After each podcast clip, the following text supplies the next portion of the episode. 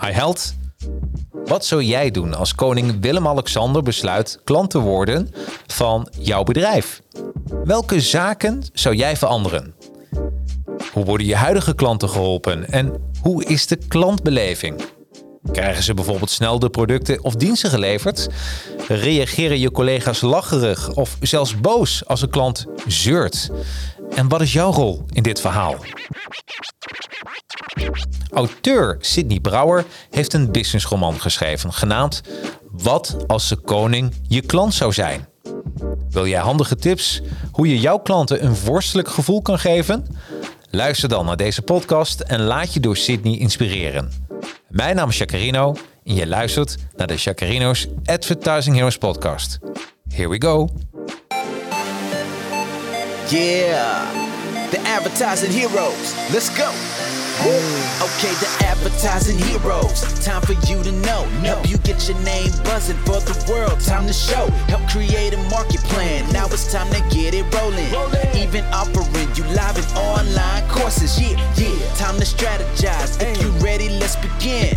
For your Instagram, Facebook, LinkedIn. Five years experience, the minimum. So they can help you step it up. Time to represent. Okay, can this ish crash? Knowledge is power. Advertising heroes, yeah, you know that they got ya. Time to take it higher, ready for whatever. Help your social media go to the next level. Uh, advertising heroes, and they ain't stopping. This ish crash? Knowledge is power. Advertising heroes, time for you to show it. Help you represent your brand. Time to be heroic, yeah. Advertising heroes, let's go. En we zijn live. Nou, welkom iedereen bij aflevering 113 van de Advertising Heroes podcast. Ehm, ja, het concept is eigenlijk heel simpel. Iedere zondag lees ik een boek, een management, eh, marketing of een zelfontwikkelingsboek. En eh, dan heb ik de luxe, is gewoon echt luxe, om eh, het boek te bespreken samen met de auteur. En vandaag, je ziet het al bij mij rechts in beeld. En als je nou luistert, dan moet je maar vertrouwen waarop je hebt geklikt als de koning je klant zou zijn. Nou, van harte welkom, uh, Sydney. Dankjewel, Serino. Wat ja. leuk dat ik hier mag zijn. Uh. Ja, het is echt... Hey, en, en hoe lang heb je erover gedaan? Over het, auto? van het boek? Nee, oh, oh het rijden. ja, dus... ja dat, dat, dat viel mee. Een, een, een uur uh, ongeveer. Maar ik heb heel veel in de auto gezeten deze week. Het was zo'n week. Uh, ah. Dus ik ben echt toe aan het weekend straks. Ja, heerlijk, heerlijk. Ja, nou, en, Dan even, en dan geen auto in het weekend? Kinderkamer in elkaar zetten en schilderen. Dus uh, dat is nu een thema in mijn leven. Ja, want in, je, in, het, in het voorwoord van, van je boek schreef je bij je eerste boek uh, Was het je vriendin? Tweede boek Verloofd. Derde boek Getrouwd. En nu ook het kind. Ja, dus dat ja, is, dus er moet er een vierde boek moet een vierde boek komen. De moeder van mijn kind. Ja, dat is Renate. Dat is, dat is mijn, mijn vrouw. En daar heb ik dit boek aan opgedragen. Omdat het toch een, niet echt een managementboek is. Managementboeken hm. worden niet heel vaak opgedragen aan iemand. Nee. Maar ik dacht in deze vorm kan dat. Ik vind dat heel mooi. En dat is... Eh, en als Renata, eh, Renate, Renate, ja. Renate luistert, dan, uh, dan, is het, dan, dan dragen we deze aflevering op aan Renate. Ja, ja is dat, niet mooi? Dat doen we zeker. Renate, deze is voor jou.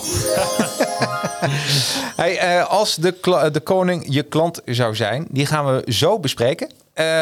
maar ja, we zijn toch even benieuwd naar gast van de week. Ja, de gast van de week. Sydney Brouwer met twee Griekse eieren. Dat, dat is ook weer uitzonderlijk. Ja, ja. net als de eh, hoofdstad. Of net als de stad in Australië, niet de ja. hoofdstad. Ben je wel eens geweest, Australië? Ik ben er wel eens geweest. Ja, ik ook. Wanneer, wanneer was jij er? Uh, ik denk 2013. 2013. Zoiets. Ja, hmm, ik 2007 of 8, weet ik eigenlijk niet meer. Maar ja, een mooie stad. Een bruisende, bruisend land is Australië ook, hè? Ja, ja ik, ik vind het een fantastische stad. Overigens, de douanebeambte vond het fantastisch dat Sydney naar Sydney kwam. Daar moest hij samen met zijn collega's grapjes over maken toen ik uh, de stad binnenkwam. maar goed, dat was mijn eerste kennismaking met de stad. Ik vind het een geweldige stad. Echt, uh, nou ja, ja, hip en happening natuurlijk. Het is heel anders dan Melbourne. Um, maar pas goed bij mij. Het is alleen zo freaking ver weg. Ja, dat is jammer. Hè? Ja, ja, ja, want eh, ben je met Qantas Airlines volgens mij of niet? Of? Nee, ik ben gevlogen. Ik zou het eigenlijk niet eens meer weten. Maar ik denk dat... Oh jawel, dat was uh, Etihad. Zijn we ah. gevlogen via Abu Dhabi. Ja, oh wat... ja, ik, ik, volgens mij... ik was toen samen met Willem Kool en Jaap, Willem Kool was uh, toen journalist van De Telegraaf. Ja. En Jaap Sonnemans van LFE, die was uh, wijn, uh, wijnman. Eh, dus het was een wijnreisje. Wij Ja, waren daar ja, eh, ja. met eh, Spoorloos, het programma. Spoorloos. Ja, we waren op zoek naar de, de vader van mijn moeder. Mijn moeder is daar geboren, maar ik kende haar vader niet. En we toen waren, eh, zij, hebben zij hebben hem gevonden. Zo dement als een garnaal. Dus hadden we niet heel veel meer aan. Maar toch leuk. eh, Toch leuk. toch leuke tv. Hey, en, en dat kunnen mensen weer terugzien, denk ik, of niet? Spoorloos. ja, als je googelt op spoorloos Fiona Brouwer, denk ik, dan eh, vind je die aflevering terug. Ik ben overigens niet in beeld, alleen eh, in het intro stukje even, maar niet Nee. in Australië. Nee. Maar ja, dat kan je terugvinden. Jeetje, man. Jeetje. Het is echt... en ik vond Australisch ook heel klantgastvrij. Klantvriendelijk, gastvrij. Op een eigen manier. Een beetje ruw, een ruw randje. Hè? Ja. Eh, aan de andere kant, in de horeca moet je altijd aan de bar bestellen. Dan krijg je een buzzer mee en dan mag je het ook weer zelf op gaan halen. Ja. Dat is niet eh, de, de service en gastvrijheid zoals ik hem graag wil. Maar het is wel authentiek Australisch en dat vind ik heel leuk. Het is, Ja. eh, het is natuurlijk best een ruw, rauw land. Maar ehm, ik hou ervan. Ja, ik hou er ook van. Ik vind het een hartstikke leuk land, inderdaad. Hey, hoe was jouw week afgelopen week? Ik heb eh, een waanzinnige week gehad. Het is echt, het is, eh, eh, mijn werk is voornamelijk op podium voor groepen eh, om te spreken. Eh, en ik heb vijf lezingen gehad, vijf inspiratiesessies deze week. Eh, eh, waaronder gisterochtend begon ik in Brussel. Ja. En dan nu ben ik bijvoorbeeld eh, eh, naar. eh, da- daarna moest ik in Bodegraven zijn en vanochtend dan weer in Doorn. Ja. Dus het, is, eh, het, het was eh, veel in de auto, maar ja, voor de groep vind ik het allerleukste. Dus Ja. eh, wat dat betreft topweek. Want, eh, eh, en dat is misschien wel even goed van als mensen denken... Sydney Brouwer, Sydney Brouwer, wie is nu Sydney Brouwer? Nou, eh, de elevator pitch. Ja. Mag ik je hem eens even vragen? Ik heb er twee en jij mag zeggen welke je het beste vindt. Oké, nou dan beginnen we bij deel bij het eerste. Ik weet niet of ik jouw hele script nu door de nee, dat, joh, ik, ik eerlijk gezegd, ik ben zo flexibel als wat. Dat maakt niet uit. Ik zal even uitleggen waarom ik er nummer heb. 1. Ja. Ik ben Sidney Brouwer, spreker, schrijver en ik inspireer, ik inspireer organisaties om fans te maken van klanten en medewerkers. Dat is één. Dat is één. Dan gaan we naar deel eh, eh, eh, pitch nummer 2. En dat, is, dat is het antwoord vaak op de vraag, joh, wat doe jij? En dan zeg ik, nou, Jacarino, jij met Advertising Heroes, je hebt een hele grote groep klanten. Wat nou als jij een keer wat extra's wil doen voor die klanten? ze een waardevolle dag wil bieden of een avond wil bieden met inspiratie en iets leerzaams, maar ook iets leuks. Nou, dan organiseer je een klantevent en dan wil je natuurlijk dat er een goede spreker komt met input voor al je klanten. Nou, ik ben die spreker om ze te inspireren om van hun fa- eh, klanten weer fans te maken. Oh, en dan is aan mij de vraag welke ik het beste vind. Ja, Nou, eigenlijk is het heel simpel. De tweede. En de reden is, ik, eh, eh, toen ik eh, copywriter was bij het reclamebureau, had ik een. eh, op een gegeven moment, eh, ik weet niet meer hoe dat, maar toen had ik met iemand een gesprek over copywriting. En toen zei die persoon tegen mij, Jacques, ik kan, eh had het over de grootte van de teksten. Ja. En, eh, en toen al was dat minder tekst, dat dat in was in plaats van lange teksten. Wat ik eh, soms altijd wel een beetje betwijfel. Het ligt eraan wat je schrijft. ja. Uh, maar toen zei hij, joh, Jacques, dat is niet waar. Want ik kan vier pagina's in de Telegraaf schrijven... en dat ga je van A tot Z lezen. ja. En ik zei, hoezo dat? Nou, zegt hij, de, alleen maar de koptekst. En ik zei, wat dan? Ja, dit verhaal gaat over Jacarino. Ja, Ja, wauw. En dat is wat je ook doet bij die tweede. Ja, maar Eh, precies. Je betrekt mij, dus ik word dan... Hey, wacht eens, dan ga ik meteen nadenken. Kan ik Sydney voor iets inzetten wat voor mij belangrijk is... of voor mijn klanten belangrijk En is? dit is, eh, ik ben spreker, maar ik hou er enorm van om andere collega-sprekers te bekijken, ook Amerikaanse. Ja. Phil Jones heb ik dit gekeken. Hij gaf, gaf een presentatie aan een groep fotografen volgens mij. En nou, we hebben het allemaal over die elevator pitch. Ja. Dat was de eerste. Maar hij zegt, ja, plaats het nou in de schoenen van de klant, van degene waar je pitch, wat je voor diegene kan betekenen. En toen, toen heb ik die tweede gemaakt. Ja. Die komt, moet er nog iets vloeiender uit. Maar dat voelt voor mij ook veel beter om dat te zeggen. Ja, In plaats van een paar losse woorden aan elkaar spreken, schrijven. eh, ja, precies. ja, ja. dat soort dingen. Jeetje man. Ja, eh, dus eh, twee dagen. Ik zou daar eh, die verder gaan polijsten. Maar ik vind hem al heel lekker klinken hoor. Dankjewel. Je, Ja, je, je, ja. hebt me, je hebt me bevestigd, mijn Ja, vermoeden. absoluut. Hey Sydney, ik ben uit 1974 eh, en ik ben de afgelopen week ben ik eh 47 geworden. Ik ben, ik ben een hele jaar was ik van overtuiging dat ik al 47 was en ik 48 zou worden. En ik was, mijn moeder had ik aan de telefoon en die feliciteerde mij van, met, met de verjaardag. Ja. En toen zei ik, nou ja, 48. Nee, zei Jacques, 47. En toen moest ik echt even natellen, want ik heb echt door die, ik weet niet of het door corona komt, maar ik heb gewoon een heel jaar heb ik gewoon niet gedacht hoe oud ik was. Ik dacht, eh, misschien dat ik dacht van, ach, zoveel ellende, ik zal ook wel een jaar ouder zijn. Ja. En heb je daar ook al een dokter voor bezocht? Of is dat, Nee, nee, nee, nee, nee, nee, nee. Maar ik mag dus, eh, ik, voor mij voelde het dat ik het tweede jaar gewoon mag overdoen. Dus dat is, Ja, wat eh, gaaf, ja. dat is echt een. Mag ik vragen, wel, welk bouwjaar ben jij? 87. 87. Heb jij een platenspeler? Ik heb geen, nee, ik heb geen plaatsspelen. Ik heb wel Spotify, maar Ja. eh, Ga je nog een platenspeler kopen in de toekomst? eh, die kans acht ik niet heel groot. Hmm. Want Ik heb iets voor je. je hebt iets voor mij. Ja, ja, want we hebben het over klantgericht en klantenbenadering. En ik zag deze LP. Ik dacht van, dit is uit, het, uit jouw bouwjaar. Dit is uit 1987. Oh, wat leuk. Dus ik denk dat je deze, deze krijg je van mij. Of Oh, je wat- kan hem gewoon ophangen. Oh, maar dit is echt de, de top 40 van... ehm, ja, toe, ik kwam echt toevallig tegen. Dus je hebt echt een... eh, en ik dacht, ja, toeval bestaat niet. Ik had je boek gelezen. En op een gegeven moment stond er ook ergens... of op je Wikipedia, weet ik, dat je uit 87 was. Toen dacht ik, ja, toeval bestaat niet.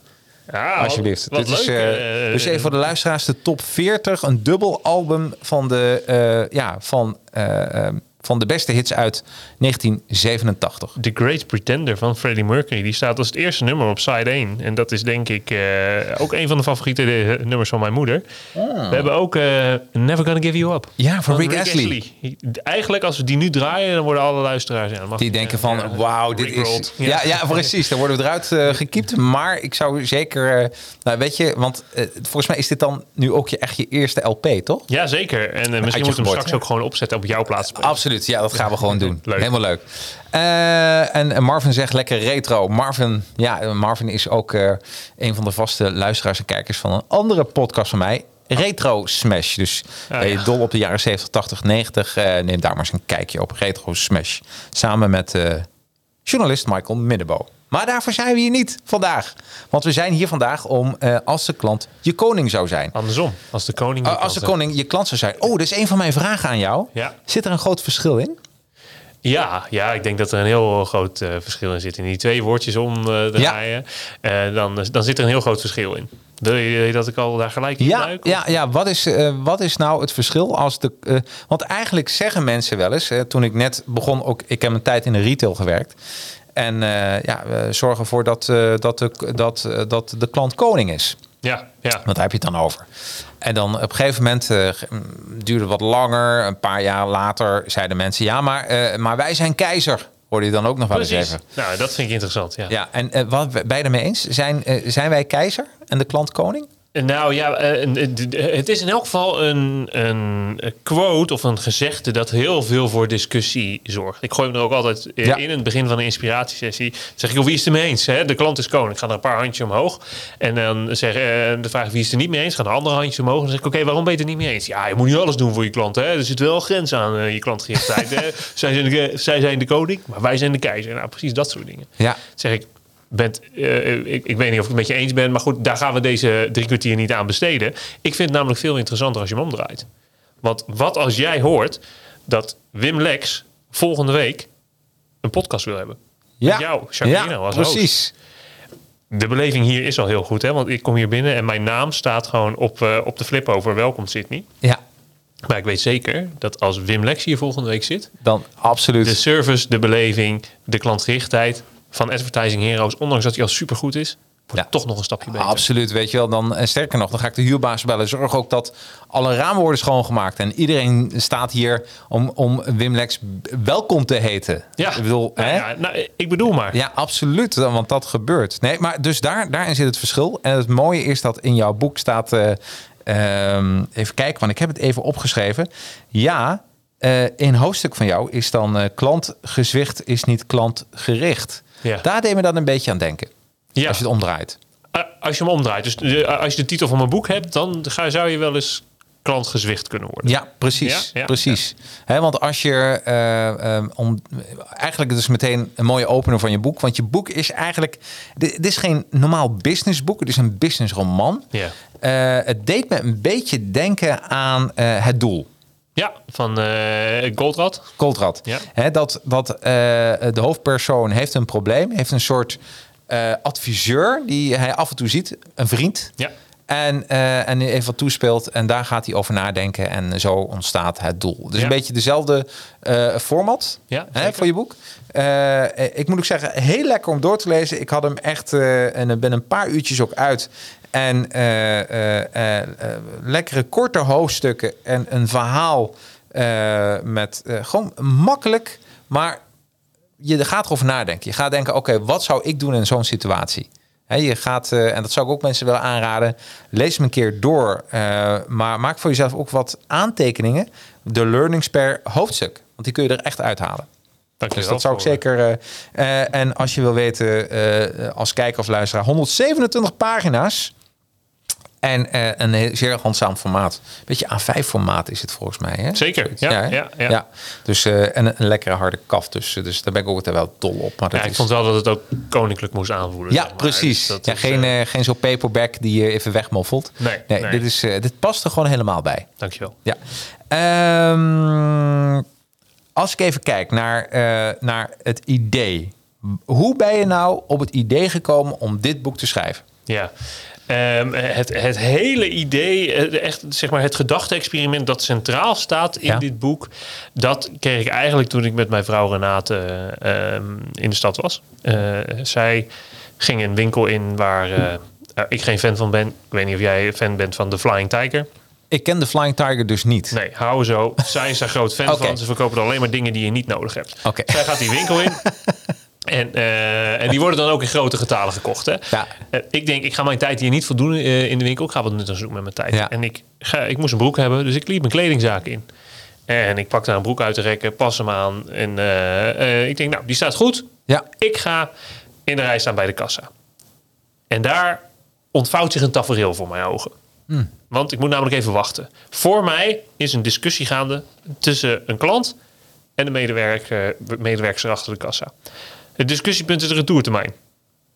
Namelijk, de retourtermijn van de winkel is 30 dagen. Hoe lang denk jij dat deze meneer geleden zijn broek heeft gekocht die hem terug wilde brengen? Nou, ik denk 31. Klopt helemaal. Oh ja. Ja, ja klopt helemaal. Maar dat was een reden eh, voor de cashier om ongenadig en onverbiddelijk te zijn. Jeetje.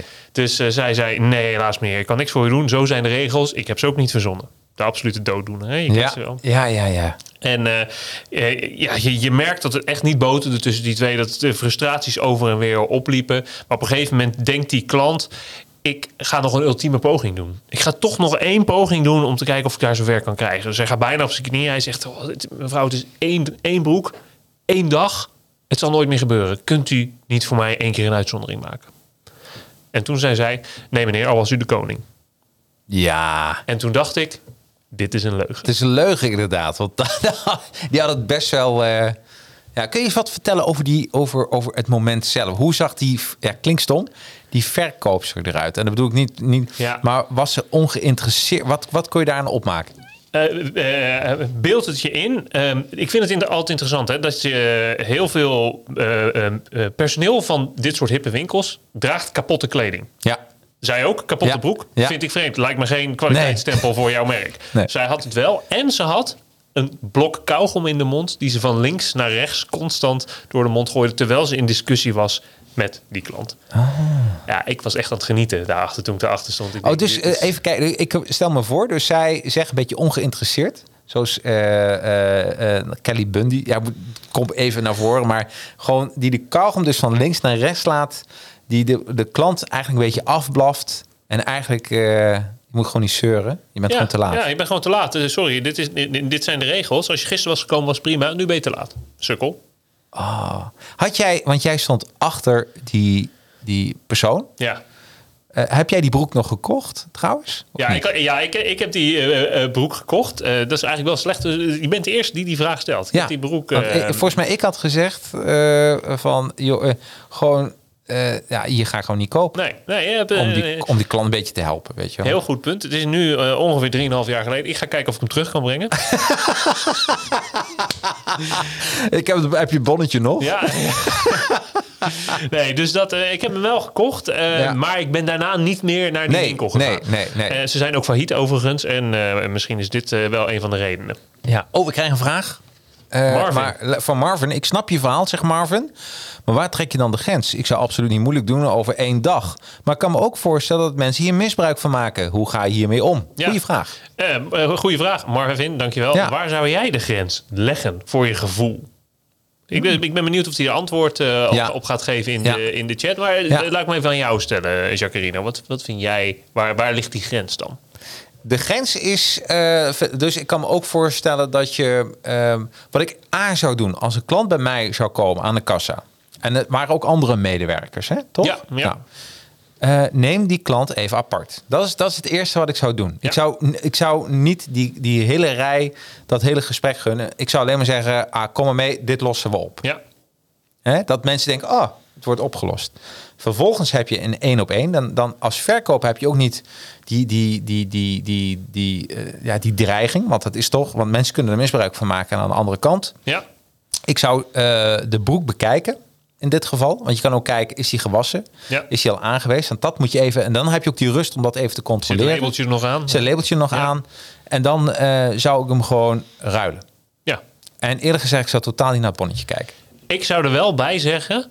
eh, ja, dit is niet eh, volgens de regels, maar voor u ga ik voor vandaag een uitzondering maken. absoluut, absoluut. En dat is wat veel mensen vergeten. hè. Eh, Als ze Ja. een uitzondering maken voor de klant, als ze een stap extra zetten, vergeten ze dat vaak wel om even te ja, zeggen. 100 procent. Hetzelfde als ik jou wat gratis geef. Hè? Dat, Ja. dat, dat zie ik ook altijd gebeuren. Dat mensen iets gratis geven aan een, aan een klant.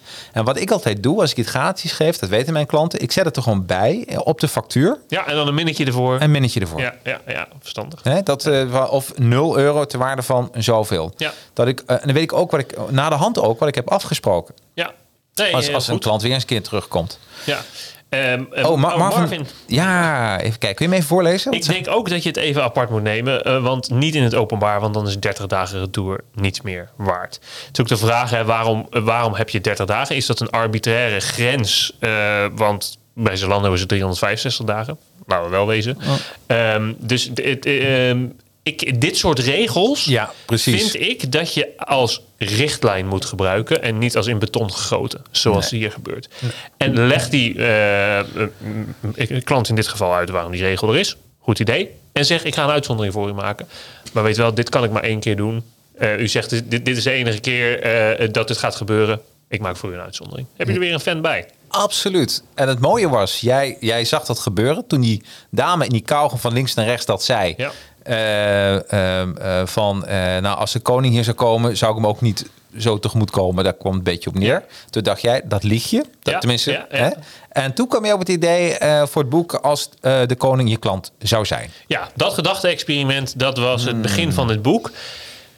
Maar toen dacht ik, ja, ehm, dit, dit gedachte-experiment kan je in twee regels uitleggen. Ja. Hoe ga je daar een boek over schrijven?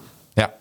ja. Een managementboek kan je daar eigenlijk niet over schrijven. Dat Nee. was wel eh, mijn conclusie. Maar ik was wel heel erg geïnspireerd. Ik heb eh, het doel ook geschreven. Overigens, eh, ik heb hem in mijn kast staan als stripboek. Gelezen. Ja. Ja, geschreven. Nee, zij geschreven. sorry, ge- gelezen als stripboek. Als er, oh, wauw, bestaat Die die? heeft hij ook. Dat is toch super gaaf. Die zou ik wel willen hebben, Ja, inderdaad. ja. Leuk man. Ja. Ehm, en, maar er zijn meer boeken in deze vorm geschreven. Jos Burgers heeft Hondenbrokken geschreven. Heeft mij eh, heel erg geïnspireerd. Ehm, eh, Ken Blanchard heeft Raving Fans geschreven. Is ook in verhaalvorm. En ik dacht, laat ik het gewoon eens proberen. Ja. Gewoon, eens, kijken wat er gebeurt. Ja. Eh, en eh, ja, dat heeft mij enorm gepakt. Ik vond het echt heel erg leuk om op deze manier te schrijven. Veel creatiever. Want wat je bij een managementboek eh, schrijven hebt. Ik heb drie boeken geschreven. De eerste twee waren echte managementboeken. Dit is een, een businessroman. Bij de eerste twee, daar moet wat je opschrijft toch een soort van waar zijn. Ja, klopt. Ja, en hier, als je iets mist in het verhaal, verzin je het er gewoon bij. Ja. dat is fantastisch. ja. Ja, ja, ik begrijp. En, eh, eh, en eh, het, het is ook heel slim, want er zijn niet zoveel boeken geschreven in Nederlands eh, die wat een soort businessroman is. Als je ernaar gaat zoeken, dan vind je ze echt waar. Henk-Jan Kampsteeg die is bijvoorbeeld een, een schrijver... die doet al zijn boeken op deze Ja. manier. Nu ook over inclusief leiderschap... over sprekend openbaar heeft hij gedaan. Dus, en die doet het ook op een hele leuke manier. Maar ze zijn in de minderheid. Nou, als we dan even de, de, de, de, de schaakstukken neerzetten, Ja. hè, de hoofdrolspelers. Ehm, ik, ik ga trouwens niet het boek helemaal natuurlijk uit de boeken doen. eh, letterlijk, uit Nee, nou was ik ook wel benieuwd. Want Nee. jij doet vaak in je podcast... Ja, een hoofdstukje hier en dan gaan we daar. En dan Nee, ik, ik, ik, ik weet wel hoe we dit. eh, dat, dat de mensen toch nog heel erg eh, spannend vinden om hem door te lezen. Maar wel de setting bepalen. Gewoon even voorstellen van de hoofdrolspelers in het boek. Als, alsof mensen in een theater zitten en ze komen allemaal even voorbij. Eh, je hebt eh, Lizzie, dat is eigenlijk de hoofdrolspeler. Absoluut. Lizzie is eigenaresse van de, de tent van haar vader. Eh, Kaasschaaf. Daarvoor heet het eh, Blauw eh, blauw kaasmessen en aanverwante artikelen met blauw met dubbel A. Dus een beetje, beetje koninklijk. Een beetje mooi. ja, ja, ja. Nou, Lizzie heeft ook een beetje een partner. En dan zeg ik, ja, Rens, die komt af en toe even voor.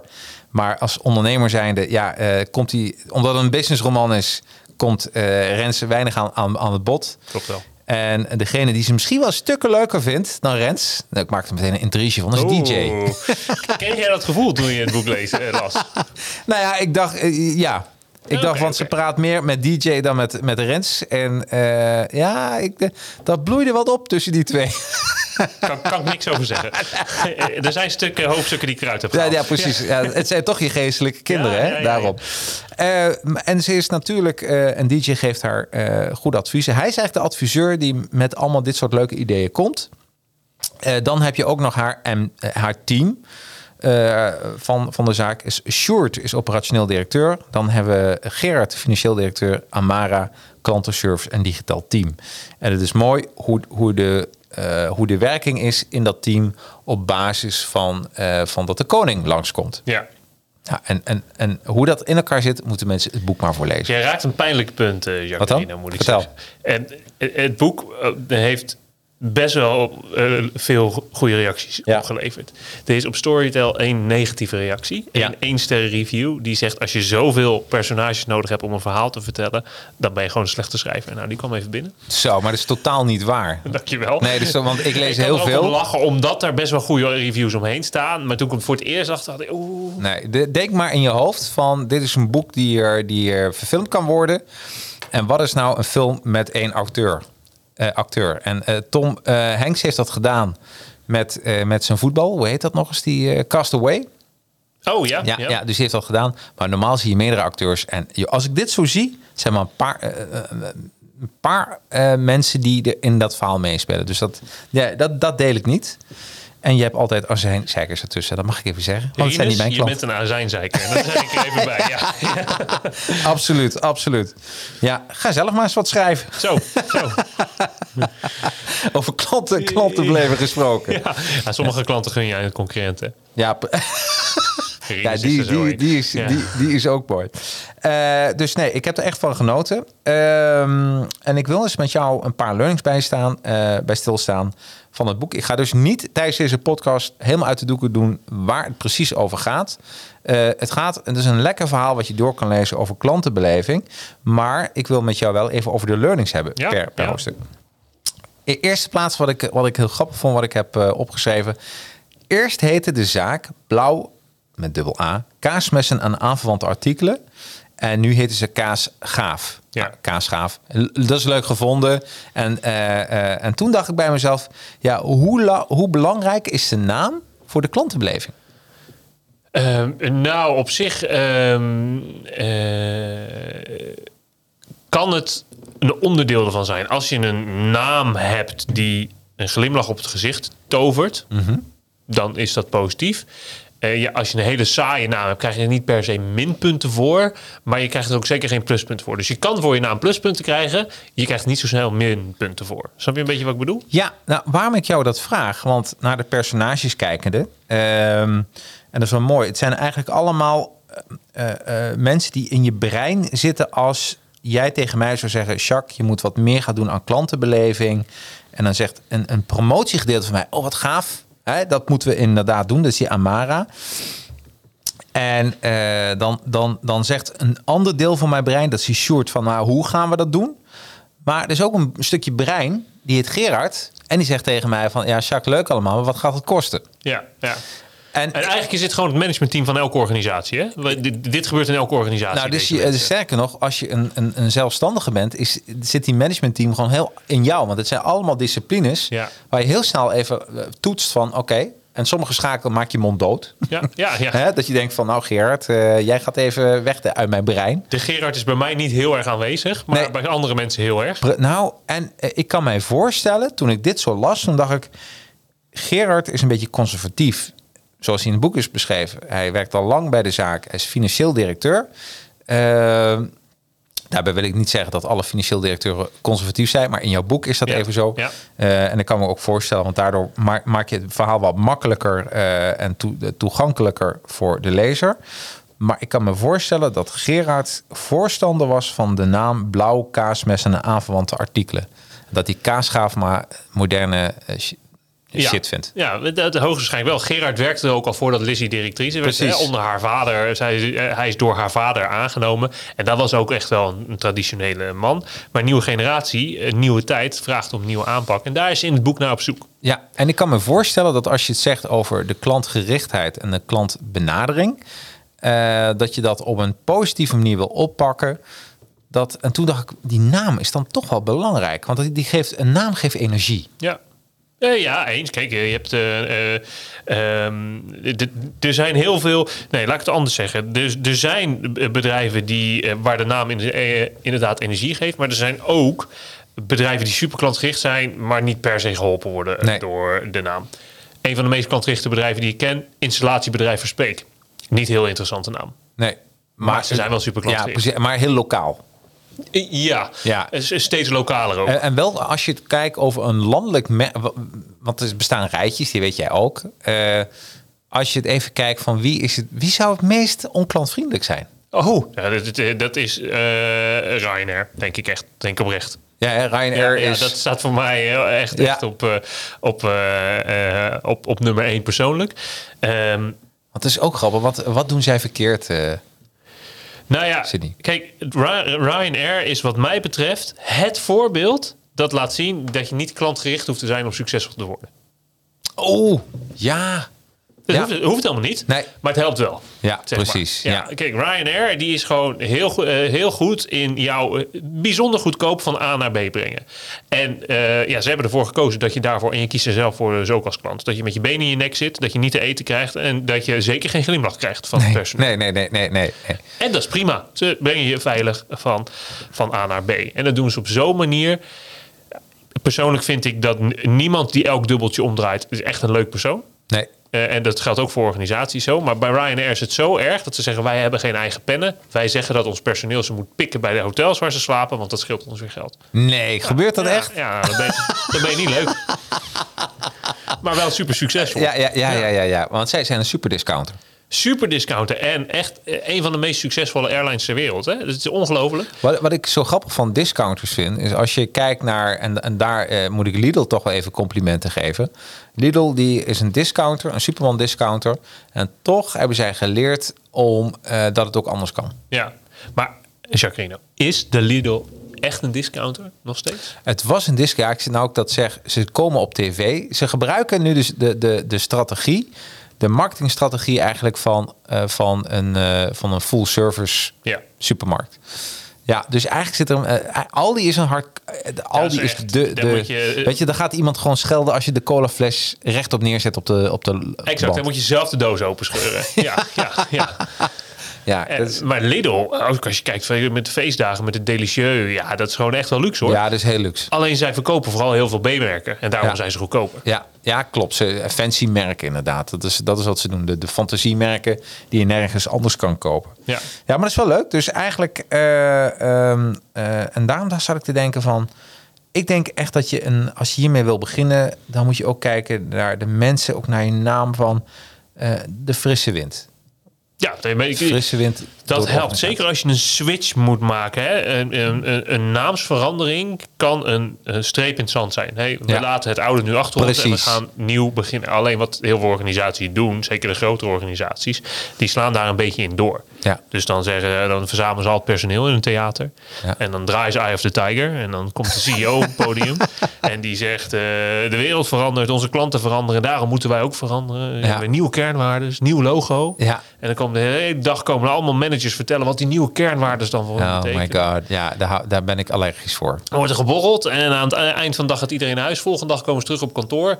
Ze doen alles precies hetzelfde. Eén ding is er veranderd, namelijk het eh, de eh, logo op de screensaver. Ja, precies. Ja, En, ja. dat, en dat in, maar dus als je het alleen daarbij houdt, ja, dan Ja. gaat het niet werken. Nou, en daarbij, een van de learnings in je boek is ook eh, dat degene die het, het meeste invloed heeft om dat proces eh, goede banen te leiden, of een, een, een dat is de eigenaar of de ondernemer zelf. Ja, ja, en eigenlijk hebben we het nu over mijn eerste boek, Klantgericht Leiderschap. Dat gaat over de klantgerichte cultuur in je organisatie en welke impact jij daarop hebt als, eh, als eh, manager. hele, belang, hele grote impact heb je, daar, heb je daarop. Ehm, en dat raak ik een beetje aan en als de koning je klant zou zijn. Maar klantgericht leiderschap ga ik daar echt diep op in. Zeg maar. Ja. Maar We gaan even een, nu al een trip to memory lane doen, want we hadden het net over de merknaam. Ja. Eh, ik vind de reactie, ik vind de merknaam of naam van een bedrijf erg belangrijk wordt geschreven voor top of mind. Wat je zegt is een grappige of in het oog springende naam als kaas, gaaf, heel positief in plaats van die andere lange saaie naam. Dankjewel. Dus, ja, dus, eh, dus dat heb je goed eh, bedacht. Ja, ja. Nou, dankjewel, ka- Marvin. kaasgaaf. Ja. Ja. Ehm, gaan we eens even door naar eh, de, de verdere learnings die er zijn in, eh, in jouw boek. eh, want we hebben het inderdaad nog steeds. eh, Boekreview. een boekreview als de koning je klant zou zijn. Ehm, ja, één is eh, hoofdstuk direct beginnen met genieten. Ja. De paraplu's.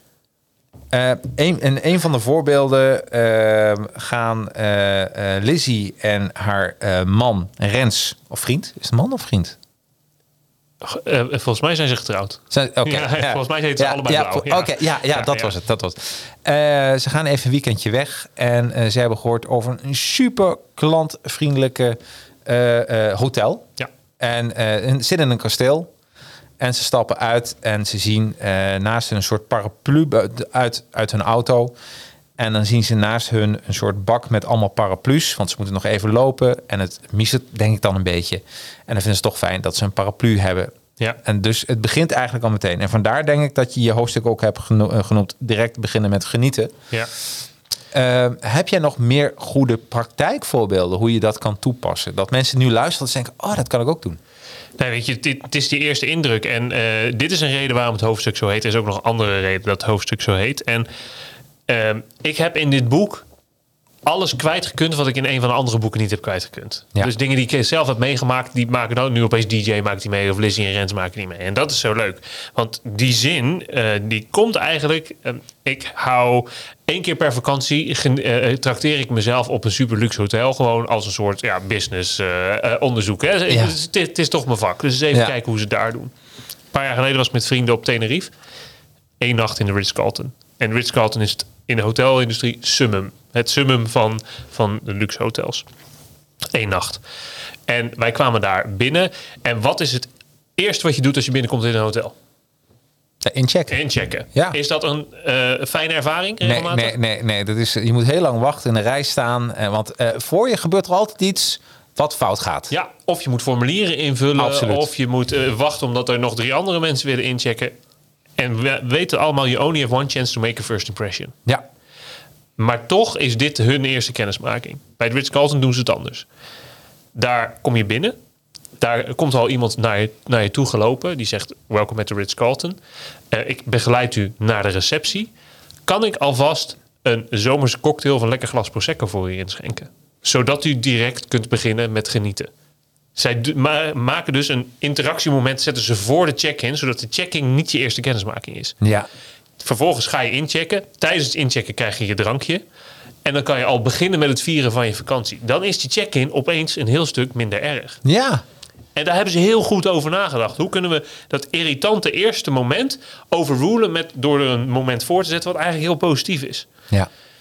Dat, en dat, dat gebeurt eigenlijk ook in het boek. Ja. En daarom, het zit hem ook in de taal. Het is sturend wat je zegt. Zodat u direct kunt genieten, eh, beginnen met genieten. Ja, het is echt een briljante zin. Het is Het echt een briljante zin. Dat is echt fantastisch. Ja. En, en ik denk dat, dat in die hele klantenbeleving er altijd wel dingen zijn waarvan je als ondernemer zegt dat is inderdaad niet leuk voor een klant. Hoe kunnen we dat nou leuker maken? Ja, ja. Weet je wat ik een van de voorbeelden vind? Waar eigenlijk nooit, er zijn twee voorbeelden waar nooit een goede oplossing voor is gekomen. Eerste is, ehm, en wat ik nu zeg, super stereotyperend. Dus als het niet zo is, dan eh is my fault. Maar eh, mannen houden niet zo van winkelen. Klopt. Toch? Meestal. Ja, meestal Ja. toch? En ik begrijp nooit, dan zie ik die, eh, zie als, als de vrouwen dan eh, gaan, gaan shoppen. Mijn, mijn, hu- mijn huidige vriendin, mijn vriendin, die, die is gelukkig niet zo. Maar ik heb wel meegemaakt dat je dan mee moest. Dan ga je ook niet, wat wil je niet, de vorige generatie bleef voor de winkel staan Ja. met, met hun zakken. Maar wij zijn hipper. Ja. Wij gaan mee naar binnen. En gaan daar demonstratief zitten op hun telefoon. Ja. Ja. Ja. Waarom maken ze dat niet leuker voor mannen? Ik, ik vind het een briljante vraag. Ik heb een keer, ik weet niet meer waar het was. Het was ergens in het buitenland. Heb ik inderdaad een, een, een groot department store gezien met een mannentafel. Waar sporttijdschriften, waar een tv stond en waar je lekker koffie of een biertje kon bestellen. Precies. Briljant. En ik denk van, dat is het, eh, eh, doe er een gameconsole. Zet, zet, zet, Ik heb, zet het die idee, er neer. ik heb het idee dat jij een linkje maakt. Ja, ja, nou, het is eh, inderdaad, want eh, een van de dingen is even als een leuke intermezzo. Ik vroeg aan jou ook om even wat persoonlijks mee te nemen. En ik zie voor mij een witte Xbox-controller. Kun je me even laten zien in beeld? Hier is wa- dames de en heren, de witte Xbox. Eh, ja, de Xbox controller. En, en waarom heb je meegenomen? Dit zegt, eh, jij vroeg, wil je iets meenemen dat iets zegt over jou? Iets Ja. persoonlijks dat zegt over jou. En dit eh, zegt zowel zakelijk als privé eigenlijk best wel veel over mij. Ik hou namelijk enorm van spelen. En Ja. ik, heb, ik heb een drukke week achter de rug. Straks kom ik thuis en dan zeg ik Renate gedag en dan ga ik gamen. Dat is even, game is een van de weinige momenten waar je echt geen werk aan mijn kop zit. Ja. Dus dan ga ik even gamen, dat vind ik heerlijk. Maar ik vind ook dat mijn werk moet lijken op spelen. Ja, helemaal mee eens. Ehm, dus wat ik doe voor de groep, als ik op het podium sta met mensen bezig ben, dat voelt enorm voor mij als spelen. Daar, daar, daar ben ik echt, nou dat is mijn speelveld, daar heb ik het enorm naar mijn zin, dat zie je ook. Ehm, en mijn graadmeter is, als mijn werk te veel als werk gaat voelen, dan gaat er iets niet goed. Dan moet ik het herbalanceren. Dan, Ja. dan moet ik iets uit mijn, eh, eh, eh, nou ja, moet ik ver- vervelende dingen uit mijn week gaan schrappen. En dan moet ik meer spelen erin gaan brengen. Maar het komt ook op heel veel andere dingen terug. Ik ben een improvisatietheater heb ik heel lang gespeeld. Ja. Ik, heb, eh, ehm, ik hou niet zo van sporten als het op sporten lijkt. Ik vind sporten wel leuk als het op spelen lijkt. Ja. Daarom heb ik in, eh, in Amsterdam, toen ik daar nog woonde, ging ik eigenlijk één, twee keer per week altijd apenkooien. Ja. Nou, dat deden we vroeger op de Dat basis. was het leukste wat je kon doen met gym. En dat hebben ze dus nu als volwassenen. eh, voor, voor volwassenen. ik vind het fantastisch, want je bent echt best wel intensief bezig. Ja. Ehm, maar zo voelt, eh, zo voelt het niet. Het voelt niet als sporten, maar het voelt als spelen. Dus als ik, ik moet spelen in mijn leven. Als ik niet aan het spelen ben, dan gaat er iets niet goed. Nee. Oh, wat leuk. Dus dit zegt iets over eh, Dat- als je naar mijn persoonlijke privé Facebookpagina gaat, staat op mijn motto: blijf spelen. Ja, Dat, ja. is, dat, is, dat is mijn motto: blijf En spelen. hier in jouw studio, daar, ik heb net nog even een potje Ja. eh, eh, Street Fighter gespeeld. Ja. Nou, dat was echt, ik denk 19 jaar geleden. Ja. Dus weet je, maar dat is zo belangrijk. Mensen die, die vergeten te spelen. En daardoor eh een merendeel van je leven werk je ook. Maak het dan ook leuk voor jezelf. Ja, dus dat is eh leuk, leuk motto en ik sluit me daar helemaal bij aan. Marvin zegt, ja, we gaan het over gamen hebben. Dat is een klein stukje. En eh Christel, geweldig positief verhaal van die check-in met een drankje. Super. Dankjewel, Christel. Ehm, gaan we eens even, eh, wat misschien ook even leuk is, nou, we dus een beetje intermezzo hebben, Eh, want je liet de Xbox zien. Ehm, ik moet zeggen dat eh, ik ben dol op gamen en de laatste tijd game ik ook nog met de Apple Arcade. Heb je een Apple TV thuis? Eh, Zo'n Ik heb besloten alle Apple uit mijn leven te verbannen. echt waar? Helemaal, je bent Apple-loos geworden. Ik ben Apple-loos geworden. Eh, ja. Mag ik vragen waarom? Ja, omdat ik eigenlijk vind dat Apple te veel voorschrijft wat voor experience ik zou moeten hebben. Oh, interessant. Ik wil geen lightning cable. Hou Nee. op met je lightning cable. ik wil niet als ik een oplader, een nieuwe oplader, dat ik 80 euro moet betalen. ja, precies. Ze bepalen een aantal dingen voor mij waar ik zo geïrriteerd van word. Laat maar. Maar dat wordt eigenlijk maar afgeschaft hè, door de EU. Dat, dat, dat hoop ik. Ja. Maar nu hebben ze het al verpest bij mij. Heel veel mensen zeggen, ja, het is een voorbeeld van klantgerichtheid. Ja. Ik vind dat, het, dat we wel een hele grote lock-in hebben. Eh, Ja, ik heb eh, een paar jaar geleden, toen was ik in eh, Frankrijk. En het was een van, eh, eh, eh, dat was mijn ex. Ik heb het nou over mijn ex, maar maakt niet uit. Die had, die had de hoofdtelefoon en, eh, ehm, van Apple. En die kreeg schokjes. Dus als ze ging luisteren, kreeg, je, kreeg ze een schok. ja. En eh, eerst dachten we dat is een nieuwe, een nieuwe feature. Nieuw feature, ja. ja, ja. Op anderhalve meter. Als je te dicht bij iemand anders Precies, komt, dan precies. Dan, krijg je een schok. schok. Ja. dat was toch voor die tijd. Ah, oké.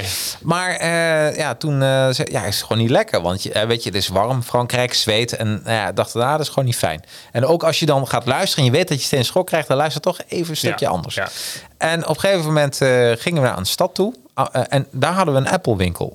Eh, en ja, we dachten van, ja, moeten we Ja, eh, ons Frans is niet zo dat, eh, dat we ons kunnen redden in een winkel en dan zo heel verhaal gaan houden. Ja. Maar ik dacht van, we gaan het gewoon proberen. Dus ik in het Engels. Nou, en we werden geholpen in het Engels. Dus dat vind ik wel heel, eh, ja, heel bizar in Frankrijk.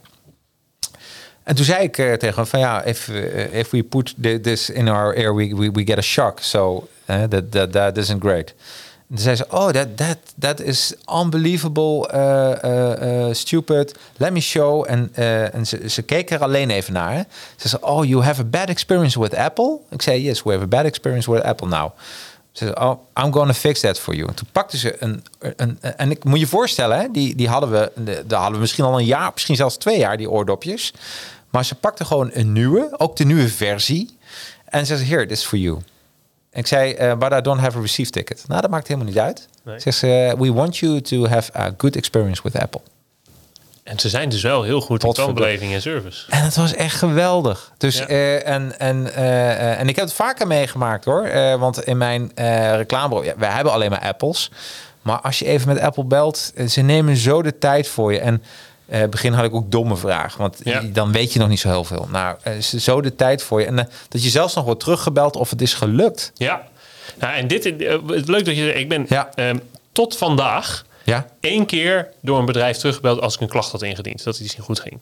Dat was door Apple. Vandaag was het tweede moment. Ja. En wie was dat? PostNL. Oh, wat goed. Ja, had je niet verwacht. Nee. Ik, ik ook niet persoonlijk. Maar eh, als je in de app een label aanmaakt. Vroeger kreeg je dan een e-mail met je bevestiging. En daar zat het label als attachment bij. Ja. Hebben ze nu veranderd. Daar moet je in gaan loggen. Moet je naar een webpagina. Moet je daar gaan printen. Heel veel gedoe. Ik had een filmpje gemaakt op Twitter gezegd. Hey, dit vind ik te veel gedoe. Ja. Kan het anders?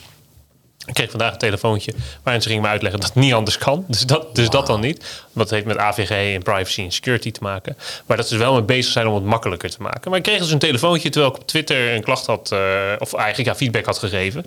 En dus dat gebeurt niet vaak. Nee. En zeker niet door zo'n grote organisatie. Maar ik Wat vond het goed. wel gaaf. Ja. Dus eh PostNL en Apple krijgen van ons even een tromgeroffel. Hè? En als mensen trouwens meer willen weten over Apple, ik heb ook een podcast praten over Apple. Oh. Ja, powered by Upgraders. Dus als je even kijkt op je Spotify of op YouTube, praten over Apple, dan eh, iedere maand dan eh, gaan we branden we los met Apple nieuwtjes. Leuk. Ja, dus het is Als je ervan houdt. Als je Misschien ga je nog een keer over staan. Je weet het niet, hè? Wie- wie- je weet het niet. Nee, je dat weet zou het niet. zomaar kunnen. Hey, eh, we gaan terug naar je boek.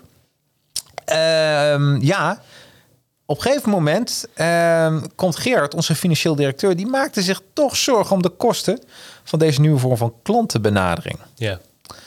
Ja, heb jij tips voor ondernemers met betrekking tot het hele kostenaspect van ja, hoe je van je klanten fans maakt? Ja. Eh, nou, zeker. Eh, want heel veel mensen denken dat als ze de ruimte geven aan hun team, hebben we het over MKB'ers of over ZZP'ers. Wel even een belangrijke. Nou, alle twee. Alle, alle twee. heel veel mensen denken dat als je ruimte geeft aan je team om die extra stap te zetten, dat Ja. ze dan opeens heel veel gratis dingen gaan sturen. En dat het opeens dingen gaan weggeven, kortingen en zo. Sowieso is korting echt de slechtste manier om klanten te binden. Korting, dat is eh, een, een minnetje op je factuur, maar het maakt geen, creëert geen herinneringen. Absoluut maakt geen fans. Nee. Dus pas daarmee op.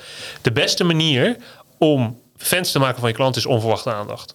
Ja. Wat we heel vaak doen als organisatie is dat we alleen maar aandacht geven aan onze klant op het moment dat ze erop vragen. Als ze aan de telefoon hangen, als ze ons bellen, als ze ons mailen, zoiets. Ja. Maar juist die momenten van onverwachte aandacht, zoals ik vandaag het telefoontje van PostNL. Ik had hem niet verwacht meer. Ehm, eh, ze zei, eh, hadden me eerder bedankt voor de feedback, maar even dat ene momentje. Eh, ik realiseerde me dit. Ik heb een kat, Guus. Ja. Guus Spierwit, die kwam een paar weken geleden kwam die onder het bloed binnen. Eh, ik gelijk naar de dierenarts. Ja. Was op zaterdag, kon gelijk terecht. Dat is heel fijn. Dus ik, eh, eh, hij heeft van top tot teen gecontroleerd. En de dierenarts zei, ja, hij zit inderdaad onder het bloed. Het is alleen niet zijn bloed. Guus had gevochten met een kat in de buurt en gewonnen. ja. Ik, ik weer trots. Jij trots? Jij trots op Guus? Ja, maar goed, wij dus weer naar huis. Maandag krijg ik een telefoontje van mijn dierenarts. Ja. En die vroeg dus, hey, we weten dat, dat we Guus gecontroleerd hebben het weekend. En dat hij eigenlijk dat er niks met hem aan de hand was. Maar eh, zo'n gevecht zorgt nogal voor adrenaline. Eh, dus het kan zijn dat ze een paar dagen van slag zijn. Hoe is het nu met hem? Ja, top. Ja, Onverwachte aandacht. onverwachte aandacht. en hoeveel tijd kost... Dit telefoontje heeft 2, 2,5 minuut gekost. En Ja. eh, zo makkelijk is het al om fans te maken van, van je klanten. Als je ze gewoon 2,5 minuut even een telefoontje... en probeer dan je neiging te onderdrukken... om gelijk iets te willen verkopen. heel Ja. vaak bellen we en zeggen... Hey Jacqueline, hoe is het? Ja, ja, ja, ja, ja, leuk, vakantie gehad? Ja, oh, ik heb nog wat voor je. Ja, oh wat fout. Ja, maar gewoon die menselijke relaties, onverwachte aandacht... voor de menselijke kant van de klant. Ja, dat, dat- is eigenlijk de sleutel. Dat is. Weet je wat mij ook verbaast? Eh, ik, eh, een tijd geleden was ik heel lang was ik, eh, lid van Veronica Magazine. Ben ik trouwens de be- vind ik echt de beste tv. noem dat? TV-gids van Nederland. Want jij, gebruikt nog een, jij kijkt nog lineaire tv. Nee, niet. Nee, niet. Nee, daar ben ik ook niet meer lid van Veronica. Maar ik vond het. ik heb een. ik zou je vertellen. Ik heb een nog een podcastkanaal. eh die heet Retro Smash. Gaan we terug naar de jaren 70, 80, 90. Ja. En ik heb nu van Veronica. eh, dat is super aardig, joh. Heb ik de hele digitaal, alle digitale magazines gekregen. Van nee, niet allemaal. Van elk jaar eh, één magazine digitaal. Van de jaren 70, 80, 90. Omdat dan kan ik voor de show kan ik weer teruggaan naar, naar die tijd. Dus dat Ja. doen ze echt heel goed. Alleen wat ik toen echt heel raar vond, en dat heeft niet zozeer te maken met Veronica, maar met het telemarketingbedrijf, misschien ook wel met Veronica, eh, dat je dan, eh, eh, als je geen lid bent, dan word je gebeld. Maar ik was toen lid trouwens. Eh, werd ik gebeld van, meneer, we hebben een aanbod voor u, dit en dit. En toen zei ik, nou, ik ben al tien jaar, ik was al tien of vijftien jaar lid al van Veronica Magazine. Ik zei, dus ik ben eigenlijk al lid. Oh, oh ja, sorry. Nee, nee, dan gaat het feest niet door. Hè? Maar toen dacht ik van, wat briljant dat je in de watten wordt gelegd als nieuwe klant. Maar als je stilzwijgend je abonnement betaalt voor eh, factor 6, want dan praten we over factor 7 qua prijs. Want dat, dat is meestal van dat soort dingen. eh, dan krijg je helemaal niets. Nee, maar dat is, dat, dat is eh, laten we één element van de vorstelijke klantbeleving weggeven. Ja. Dat is een relatie. Hè? Ja. Eh, Dat, dat is een van de elementen van de vorstelijke klantbeleving. En als we aan het daten zijn, nog met klanten, hè, als er nog, eh, nog gescoord zou kunnen worden, dan, dan kan je alles krijgen. Hè? Dan, dan krijg je alle aandacht, dan krijg je extraatjes, dan krijg je korting, al dat soort dingen. Precies. Hartstikke leuk. En dan investeren we echt in de relatie. Maar als de handtekening eenmaal gezet is, als we eh, heel plat te zeggen, eenmaal naar bed zijn geweest, dan valt er niet zoveel meer te halen. Nee, nee dan gaat dus het over. dan krijg je alleen nog maar aandacht als je erom vraagt. Ja, Dat Ja. zo, zo, zo, zo werkt het bij organisaties. Ja. En net zoals eh, eh, in jouw relatie met jouw vriendin en in mijn relatie met Renate, alleen aandacht geven als ze erom vragen, is niet een goede strategie om lang en gelukkig samen te zijn. We geldt precies hetzelfde met je klanten. Nou, dit is eigenlijk is dat eh, een van je hoofdstukken. Ehm, gaat een, een, een, een vriendin die heeft een beetje een, een probleem. Ik heb hem even, ik ga een stukje Je voorlezen. gaat hem een stukje voorlezen. Ja, voorlezen uit, uit jouw eigen werk. Nou, Ja, hoe leuk. briljant is dat? Even kijken, pagina 90. Ik, eh, eh, daar staat, eh, moet je voor, de setting is dat er dat een, een, een vriendin van hun heeft haar vriend ja, eigenlijk zien vreemd gaan. Daar Ja. komt het op neer. Ja. Vriend was zogenaamd op zakenreis, maar hij liep hand in hand met zijn andere vlam, wat, wat Malika niet wist. Hier komt hij. Weet je nog wat het ergste is, zegt Malika? Ik was degene die eigenlijk een ander had moeten zoeken. Hoe hij me het afgelopen jaar heeft behandeld, alsof ik een meubelstuk was. Hij liet nooit merken dat hij blij was dat ik er was. Hij nam me voor lief. Ik kreeg alleen een kus, een cadeautje of een ik hou van je als ik erom vroeg. Dit kwam nooit uit hemzelf. En dan is hij er nog met een ander voor doorgegaan ook. Dit is eigenlijk precies wat je zegt. Dus ja. Oh, ik krijg, ik, krijg, ik, krijg- ik, ik weet niet hoe ik het deed, maar ik krijg zelf Dit- een applaus. Dit past wel heel goed. De timing is, eh, is fantastisch. Ja. Ja, ik word gewoon geholpen door... eh, ja, Falende techniek ja, eigenlijk. het is toch geweldig dit? Ja. Ja. ja. Wat, wat, wat was je vraag? Zat er een vraag in? Ja, nou ja, dit is dus als jij je relatie eh, geen aandacht geeft en je behandelt hem als een meubelstuk, Ja. dan, eh, dan kun je al denken van dit is niet goed. Want je, in het begin dacht ik van waarom doe je zo'n hoofdstuk ertussen? Maar het heeft natuurlijk te maken dat eigenlijk bouw je gewoon aan een relatie. Ja, en als je naar schrijven gaat kijken, het, het, ehm, veel van het verhaal speelt zich af binnen een bedrijf. Ja. En daar wil je gewoon af en toe uit om het verhaal te breken, om het even net even wat, wat juicier te maken. Ja. Dus ik zag, ja, hoe ga ik dit, dit, eh, eh, dit element, het hoofdstuk over dit element nou vullen? En toen dacht ik, weet je, ik trek het gewoon volledig uit, eh, Ja. eh, uit het bedrijf. Er wordt ook een nieuw personage geïntroduceerd die er maar één hoofdstuk is, namelijk Ja. Malika. Ja, twee pagina's dus, eh, Malika. Twee, twee Ja. pagina's, maar laat wel zien. Oh ja, en, en de dag erna realiseert, eh, maakt Lizzie de link met haar organisatie en wat Precies. Eh, en dat is, eh, dat is het fijne van creatief schrijven. Ja, ik, had, natuurlijk. ik had dit nodig en het was er. Ja, nee, maar het is heel goed. En het was ook heel duidelijk dat, dat het een relatie is wie je opbouwt met je klant. Ja. En als je niet investeert in je, in je privérelatie, dan gaat hij aan diggelen. Als je die met je klant doet, gaat hij ook aan diggelen. Ja, nou, helemaal eens. Dat is, dat is eh, dus, eh, ehm, Het gaat ook over kennen en herkennen van, van je klanten. die klanten vinden het heel fijn. Ik was eergisteren bij een dierenarts. Die heb ik geïnterviewd voor mijn podcast. Ja. Een van de meest klantgerichte gasten die ik eh, tegen ben gekomen de afgelopen jaren. En hij zegt, ik heb 4000 klanten en ik ken ze allemaal. Hij zit midden in Leidse Rijn. Ik zeg, eh, geloof niet. Ja. Hij zegt, oké, gaan we. Dus wij keken even naar buiten door het raam. Die mevrouw heeft twee katten waarvan één een sfeertje heeft in zijn eh, mond... en de andere heeft een allergie voor een bepaald eh, geneesmiddel. Die meneer die heeft een hond. Die is al wat oud, loopt af en toe mank... maar in principe gaat hij nog wel een paar jaar mee. Kon zo allemaal aanwijzen Ja. wie die... Ja, dat is fantastisch. Ja. Je kan ook doorslaan. Ik kom ook wel eens bij autobedrijven waar de eh, verkoper nog precies weet welke auto die aan wie heeft verkocht en wat nummerbord is, maar niet meer de naam van de, van de klant. Ja, En dan sla je een beetje door. Ja. Maar eh, eh, het, het gevoel geven aan je klanten dat ze gekend worden en herkend worden, ja, het is briljant. Super belangrijk. Ja, maar zo, als je al iemand eh, zegt van. eh, ik, bij mij is dat vroeger afgeraden. En Ik werkte eh, als 20-jarige in een slijterij. En, en sommige klanten die wilden niet herinnerd worden dat ze diezelfde dag al een keer geweest waren. Nee, nee, dat kan ik me. dus je moet het Ja. ook een beetje. Maar het klopt wel. Als je, de herkenning is zo belangrijk. Of zelfs al de naam zeggen als iemand belt. Ja. Dat je gewoon zegt: hey, leuk dat je belt. Weet je wel, dat komt er anders over dan eh, eerst het riedeltje van. eh, En de meest simpele manier heb ik, eh, komt ook voor eh, in het boek, maar die heb ik Ja. dus ook weer van mijn eigen kapper eh, geleerd. Ik was een keer bij, eh, eh, bij de kapper en eh, die vroeg: Vorige keer heb je cola zero gedronken. Wil je dat nu weer of zal ik iets anders voor je inschenken? Ja, heel goed. Ja, daar moet ik trouwens nog in leren. Ik vergeet altijd of mensen eh, melk of suiker, maar dat is wel een hele goeie. Gewoon eh, bedenken wel hoe de ander onthouden of opschrijven hoe de ander zijn koffie drinkt. Daarmee laat je al zien dat je interesse hebt, dat je luistert naar wat hij zegt. Hoeveel, ik zit even te denken, hè, even hardop te denken. Hoeveel klanten zou een kapper hebben? Gewoon gemiddeld. Of wat denk je? Oeh. Eh, nou, dat zijn er best wel wat, denk ik. ik uh, 800. 800, ja, nee, dat- nee, nee, dat kan niet. Ik dacht, anders als ze maar een paar honderd zijn, zou iedereen zijn eigen beker kunnen krijgen, dat je erom het opzet wat ze erin willen hebben. Maar anders wordt het wel heel erg. Nou ja, eh, je kan toch gewoon eh, afwasbare bekers waar je het met stift op zet met de hand. Dat is ja, nog gaver. ja, en voordat ze komen, dat je er al even op zet. Ja. Weet je wel? Leuk dat je er bent, suiker en melk. Ja, ja, ja, ja, ja, ja, ja, precies. Ja, Ja, ja. Starbucks doet het ook. En die hebben veel meer klanten. Ja, daarom. Ja. Nou, daarom. Gewoon doen, jongens. Gratis tip tijdens deze uitzending.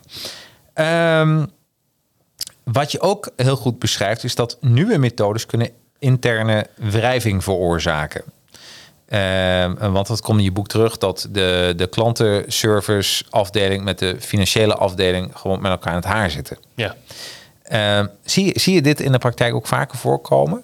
Constant. Ja, hè? Alleen maar. Ja. Je hebt vanochtend nog een sessie gehad met een, eh, bij een groot vastgoedbedrijf. eh, en maar eigenlijk alle bedrijven waar ik deze week voor heb gesproken, Ja. vijf stuk, hebben dit. Eh, of frictie tussen hoofdkantoor en filiaal. Dat is een ding die zeggen, ja, maar zij geven me niet wat ik nodig heb. Ja, maar zij doen niet wat wij zeggen. Ja. Zulke dingen. Ja. Back-office, front-office, buitendienst, binnendienst. Overal gebeurt dit. En dit is ook waarom je een klantgerichte cultuur moet bouwen in je organisatie. Ja. Omdat echt klantgericht zijn en een goede klantbeleving creëren, dat is teamwork. En dat kan niet alleen het sales team, dat kan niet alleen het klantservice team. Dat moet je doen met de hele organisatie. Iedereen heeft direct of indirect impact op de klantbeleving. Nou weet ik niet of dat in je boek stond of iets wat je gepubliceerd hebt of dat ik er ergens anders heb gelezen. Maar eh, ik heb een spreuk gelezen en volgens mij heb jij die eh, ook genoemd, eh, die ik heel vaak noem, ook naar mijn klanten. Binnen beginnen is buiten winnen. Ja, buitenwinnen is binnen beginnen. Ja, ja, precies. Ja, ja. Helemaal, eens, Ja. helemaal eens. En, dit, dit is eigenlijk de kern van klantgericht leiderschap. Precies. Hè, dus wat we vaak aan het doen zijn als we het hebben over klantbeleving, dan gaan we customer journeys mappen. En dan gaan we, dan gaan we branded touchpoints in kaart brengen. Oh my dan gaan we ja. klanttevredenheidsonderzoek doen. Maar we vergeten even dat iedereen in je organisatie klantongerichte of niet klantgerichte beslissingen blijft nemen. Ja. En dus die moet je elke keer blijven leren met al die tools die we net hebben genoemd. Die op zichzelf nuttig zijn. Alleen die niet zorgen dat de mensen in je organisatie klantgerichter gaan denken en werken. En daar moeten we aan de, mee aan de gang gaan. Dat is waarom het zo belangrijk is om die cultuur te bouwen. Ja, daar ben ik helemaal mee eens. Dankjewel. En we krijgen nog een reactie. Heel veel bedrijven doen ook bijvoorbeeld een kaartje voor je verjaardag. Maar even een belletje of een mailtje of alles in orde is altijd goed. Maar stop alsjeblieft met die klanttevredenheid onderzoek. Heb jij ook dat als je jaren bent, dat je dan eh, eh, acht kaartjes in de bus krijgt van Pearl Opticians en van Ja, joh. eh, Ja. iedereen waar je ooit je geboortedatum Ja. heeft moeten invullen, die stuurt zo'n voorafgedrukt kaartje. Nou, en wa- wat ik nu zie, en dat is een beetje nep. Ik zag laatst ook, ja, ik ga geen namen noemen, maar toch wel een marketingbureau eh, waar ik ook spulletjes van afneem, eh, software dan. En die, die mailde mij van, we hebben een persoonlijk videootje voor je opgenomen. Nou, Ja. wat ik dan ga doen, ga ik er echt even voor zitten. Vind ik superleuk, staat mijn naam ook boven. Ja. En dan klik hem aan en is het gewoon een algemeen videootje. Snap je? Maar ze Ja. hebben mijn, alleen mijn naam erboven even gezet. Ja, precies. En dan denk ik van, ja, fuck, weet je wel. Dat, dat, dat, dat- wees, wees ook eerlijk. Ja. eh, eh, en en het, het personaliseren. Maar, eh, eh, want Knapbank heeft het, doet dat wel. En Ja. die, die doet dan elk jaar de nieuwjaarsgroet. En dan krijg ik een filmpje waar ook in het filmpje een aantal keer mijn naam voorbij komt. Dat is leuk. Dat is leuk. Ja, Dat is ja, leuk. Hè, maar het moet niet een. eh, het, weet je waar het gewoon. Het moet oprecht zijn. Daar, daar gaat het gewoon om. En als mensen. eh, eh, en als dat niet gebeurt bij een onderneming. ehm, en dat het gewoon een. Daar ben ik een beetje. be- Wat een beetje met deze automatisering nu gebeurt. Is dat het een trucje gaat worden die Ja. we al doorhebben. Ja, ja. Maar kijk, aan de andere kant, ehm, eh, bijvoorbeeld Picnic. Ik kreeg onlangs een mailtje van Picnic waar Mhm. stond van harte gefeliciteerd in de, eh, in de subject, eh, het, eh, ja, in, in het onderwerp. En toen dacht ik, dit gaat gruwelijk mis in CRM, want ik ben nog lang niet jarig. Ik open een mailtje, stond in het gefeliciteerd. Dit is jouw Picnic verjaardag. Je kan nu één jaar bij ons bestellen. Vinden we heel leuk. Doe je ook. Oh, Dat is wel leuk. En we hebben een taart toegevoegd op onze kosten. Nou, dat, hey, maar dat is toch top? Dat is goud. Ja, Ja. die mogen mensen pikken. Ja. Van En, pikken. en het is zo makkelijk, hè? Ja. Gewoon eh, eh, in je agenda schrijven wanneer een klant iets voor het eerst heeft afgenomen. Ja, maar dat is... Onverwachte aandacht. Want je klant houdt het niet bij. Of Nee. als hij tien keer iets heeft besteld. Dat de klant houdt het niet bij. Maar het is Nee. zo makkelijk om, om daar even, een, eh, even aandacht aan te besteden. Ook aandacht is. We zijn alweer een uur in gesprek. Het- het- Ik hou echt alles bij hier. Ja, ja, dat bedoel, is ongelooflijk. absoluut. Hey, maar we, we kunnen nog. We zouden met z'n tweeën gewoon een, een, een marathon kunnen houden. Ben ik van overtuigd. Ja, over zeker. klantentevredenheid. Ja, ja, Maar mensen moeten gewoon een boek kopen. Eh, het boek eh, als de klant je, eh, als de koning je klant zou zijn. Eh, eh, mooi boek. Je hebt echt eh, ook eh, binnen een avond uit met een glas wijn erbij. eh, een mooie Pinot Noir, zoals die wordt beschreven Mooi. in het, in het ja. boek. Linkje, linkje in de show notes hè, met af. Ja, precies. Ja, Linkje ja. vorige week. Ja, oh, dat is een hele ja. Oh ja, want Moet ik... van Charlotte? Ja, Charlotte. Ja, ik heb hem al had je gezien, maar mag ook af. Maar ik heb er nu bij gezet dan wat ik nu echt doe. Ik dacht, dat is ook leuk, want hier word ik echt niet rijk van. Nee. Ik Als ik volgens mij 100 boeken verkoop, krijg ik een euro. Weet ik veel. Het stelt helemaal geen, geen drol voor. Maar wat ik nou doe, is ieder boek die op mijn site wordt verkocht, eh, daar ben ik aan het sparen voor een nieuwe Superman mand voor mijn hond. Kijk. Is dat niet leuk? Ja, ik zou zeggen kopen. Kopen gewoon kopen via het linkje van, van En want, je, ja, want je betaalt ook niet meer. Dat moet ik ook even zeggen. Mensen hebben dat. eh, dus ja. En als je wil weten hoe dat nou werkt met affiliate marketing, wat daar de regels voor zijn, ja, dan moet je even de, af, de uitzending van vorige week luisteren. Want die was eh, met Charlotte. Ja, dat Was, is, eh, leuk. kut Charlotte jurist. en ik hebben de, eh, tegelijk ongeveer ons boek uitgebracht. Dus we zitten ook af en toe, eh, hoe doe jij dat dan? En waar, waar doe jij dat? En hoeveel boeken heb je al verkocht op Ja. boeken? Weet je, dat soort Ja. dingen. Maar het is wel leuk. Ik moet zeggen, Charlotte, ik ben ook geabonneerd op haar nieuwsbrief. Die doet dat ook heel leuk. Ja. Met allemaal leuke tekstjes en zo. Ja. Echt briljant. Ja, ik kan heel veel leren van Char- eh, Echt goed, Charlotte hoor. op dat gebied. Dat doet ze heel goed. Eh, Ja. ja. Nou, kijk, dus eh, gewoon even luisteren. eh, eh, en eh, en eh, we krijgen. Oh, Marvin zegt: eh, leuk om geluisterd te hebben. Eh, dank, mannen. Jij ook voor het luisteren, Marvin. Ben ik wat vergeten? Dat is, dat is een leuke vraag waar ik ook vaak mee afsluit. Had ik iets moeten vragen wat ik vergeten ben? Ehm, oh ja, ik, wil, ik vind nog zo, over zoveel dingen leuk om met je te praten. Zelf uitgeven. ehm, eh, waarom? Nou, al dat soort dingen. Volgende, zullen we afspreken dat als je weer een boek uitbrengt, dat je hier weer naartoe rijdt? Ja, dat lijkt me goed. Ik weet niet of die over klantgerichtheid gaat. Nee, dat maakt niet. Maar dat is eh, dan leuk om met jou erover. En dan kun je ook nog iets vertellen over het uitgeven van je eigen boek. Helemaal goed idee. Ja, leuk man. Dankjewel. Jij ook bedankt. Eh, volgende week zijn we er weer. Eh, oh, Christel, nog even een reactie van Christel. Ik kon hier nog wel een uur naar luisteren. Thanks, guys. Nou, dan zet je hem gewoon zo opnieuw aan. Ja, zo, ja, zo, ga je dat doen. Zo ga je dat doen. Eh, en eh, eh, trouwens, nog even een PR voor jouw boek. Want er staan, ik laat ze niet zien, maar je staan QR-codes in. Dus, en dan krijg je nog meer tips van Sydney over klantgerichtheid. Gewoon even een boekje kopen. Nou, dadelijk naar mijn website www.advertisingers.com. Of als je niet kan wachten, ook gewoon managementboek.nl. Gewoon lekker doen. Volgende week heb ik Rachel Gasper. En, dan hebben we het over flow. Flow in organisaties, maar ook voor jezelf. Tot Tot dan. Hoi. Hoi hoi. Bedankt voor je interesse in deze podcast. Wil je geen één aflevering missen? Klik dan op de volg- of abonneerknop in je favoriete podcast-app, zoals Apple Podcast of Spotify. Wist je dat de opnames met deze podcast wekelijks live worden opgenomen met online publiek? Iedere vrijdag om 4 uur op het YouTube of Facebook kanaal van Advertising Heroes. Of gewoon op het persoonlijk LinkedIn profiel van mij, Jacarino. Over LinkedIn gesproken? Connect met mij. Zoek op Jacarino, is J-A-C-A-R-R-I-N-O en nodig mij uit voor een connectie. Zet dan in het bericht dat je deze podcast hebt geluisterd. Ik voeg je dan snel toe tot mijn netwerk. En last but not least, zou je deze podcast een paar sterren of een review willen geven? Kan gewoon via Apple Podcast of via mijn LinkedIn pagina. Zou ik echt helemaal geweldig vinden.